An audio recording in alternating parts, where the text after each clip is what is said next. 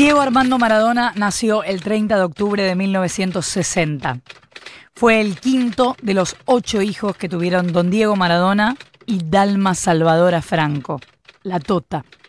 Nació y se crió en Villa Fiorito, en uno de los potreros de ese barrio, conocido como las Siete Canchitas, empezó a mostrar lo que sería, el futbolista más grande de todos los tiempos. A los ocho años empezó a jugar en Argentinos Juniors.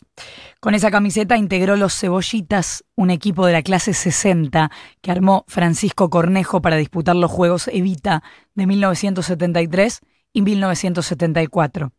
Con esa camiseta contaría su sueño. mi primer sueño es jugar en el Mundial y el segundo es salir campeón de octava y, y los que siguen el campeonato. El 20 de octubre de 1976 debutó en Primera División, tenía 15 años y ya era una leyenda urbana. Entró con la camiseta número 16 y en la primera pelota que tocó metió un caño. Su equipo perdió 1 a 0 con Talleres de Córdoba. Jugó también en Boca, Barcelona, Nápoles, Sevilla, Newell's.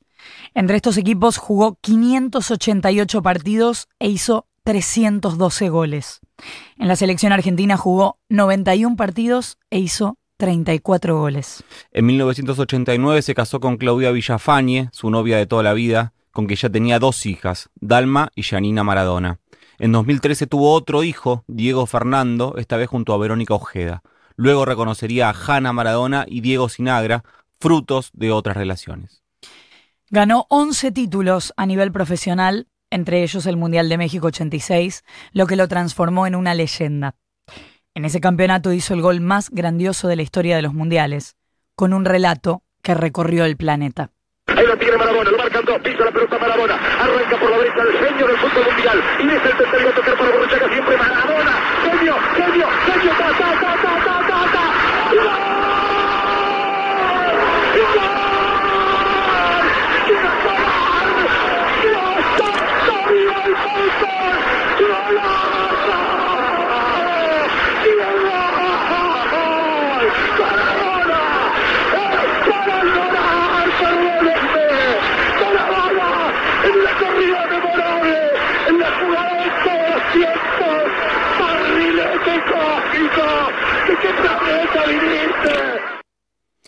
Le dijeron barrilete cósmico, pelusa y hasta Dios, pero siempre fue Diego, nunca, nunca jamás dejó de ser Diego.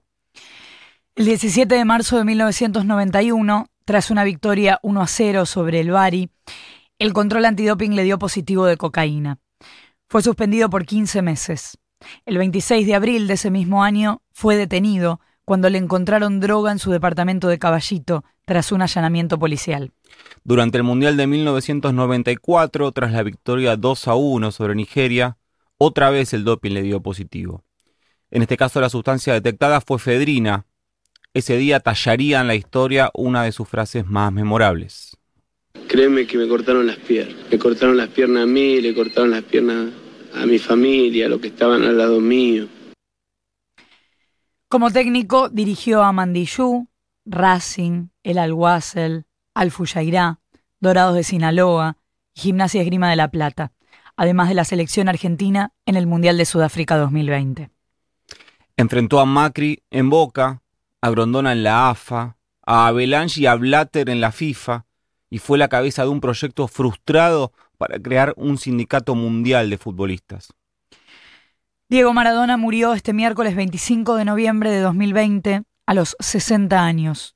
Sus restos son velados en la Casa Rosada. Para no hacer de mí con pedazos, para salvarme entre únicos e impares, para cederme lugar en su parnaso, para darme un rinconcito en sus altares. Ninguno de estos datos alcanza para explicar a Maradona porque no le alcanzó con ser el futbolista más brillante que haya pisado una cancha.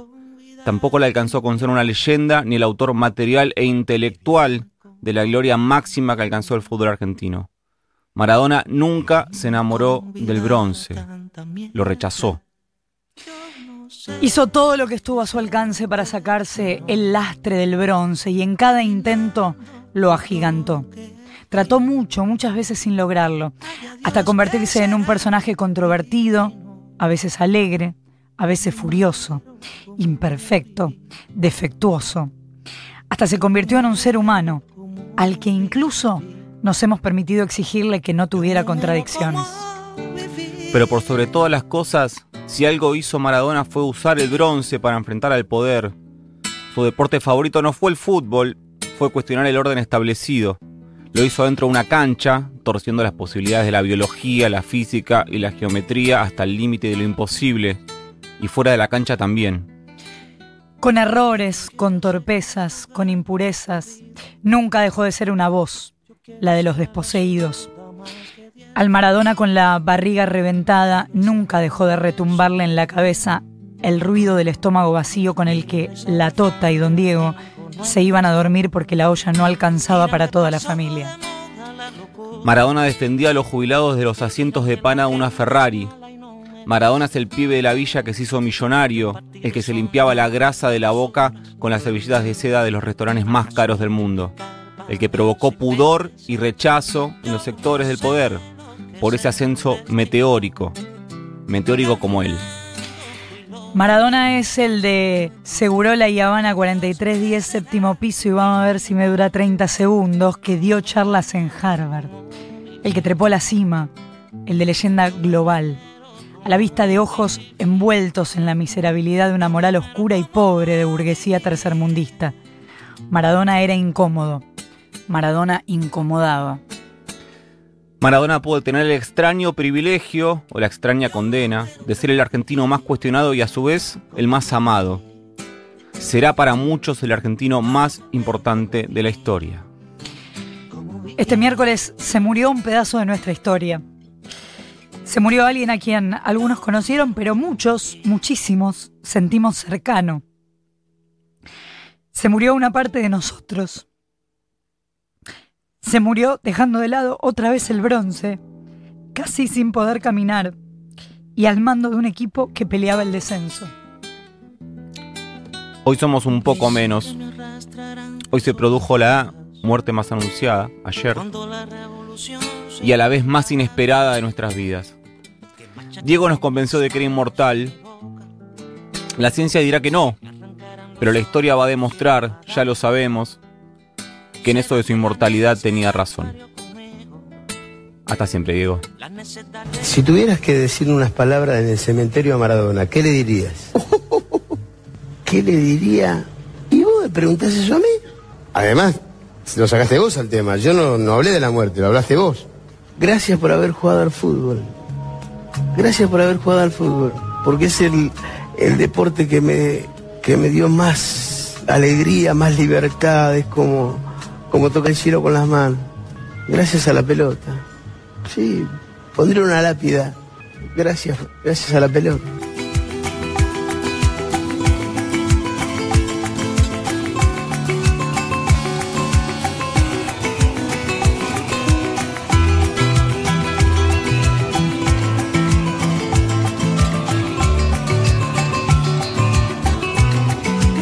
Si yo fuera maravilloso como él. Si yo fuera Maradona, frente a cualquier portería, si yo fuera Maradona, nunca me equivocaría.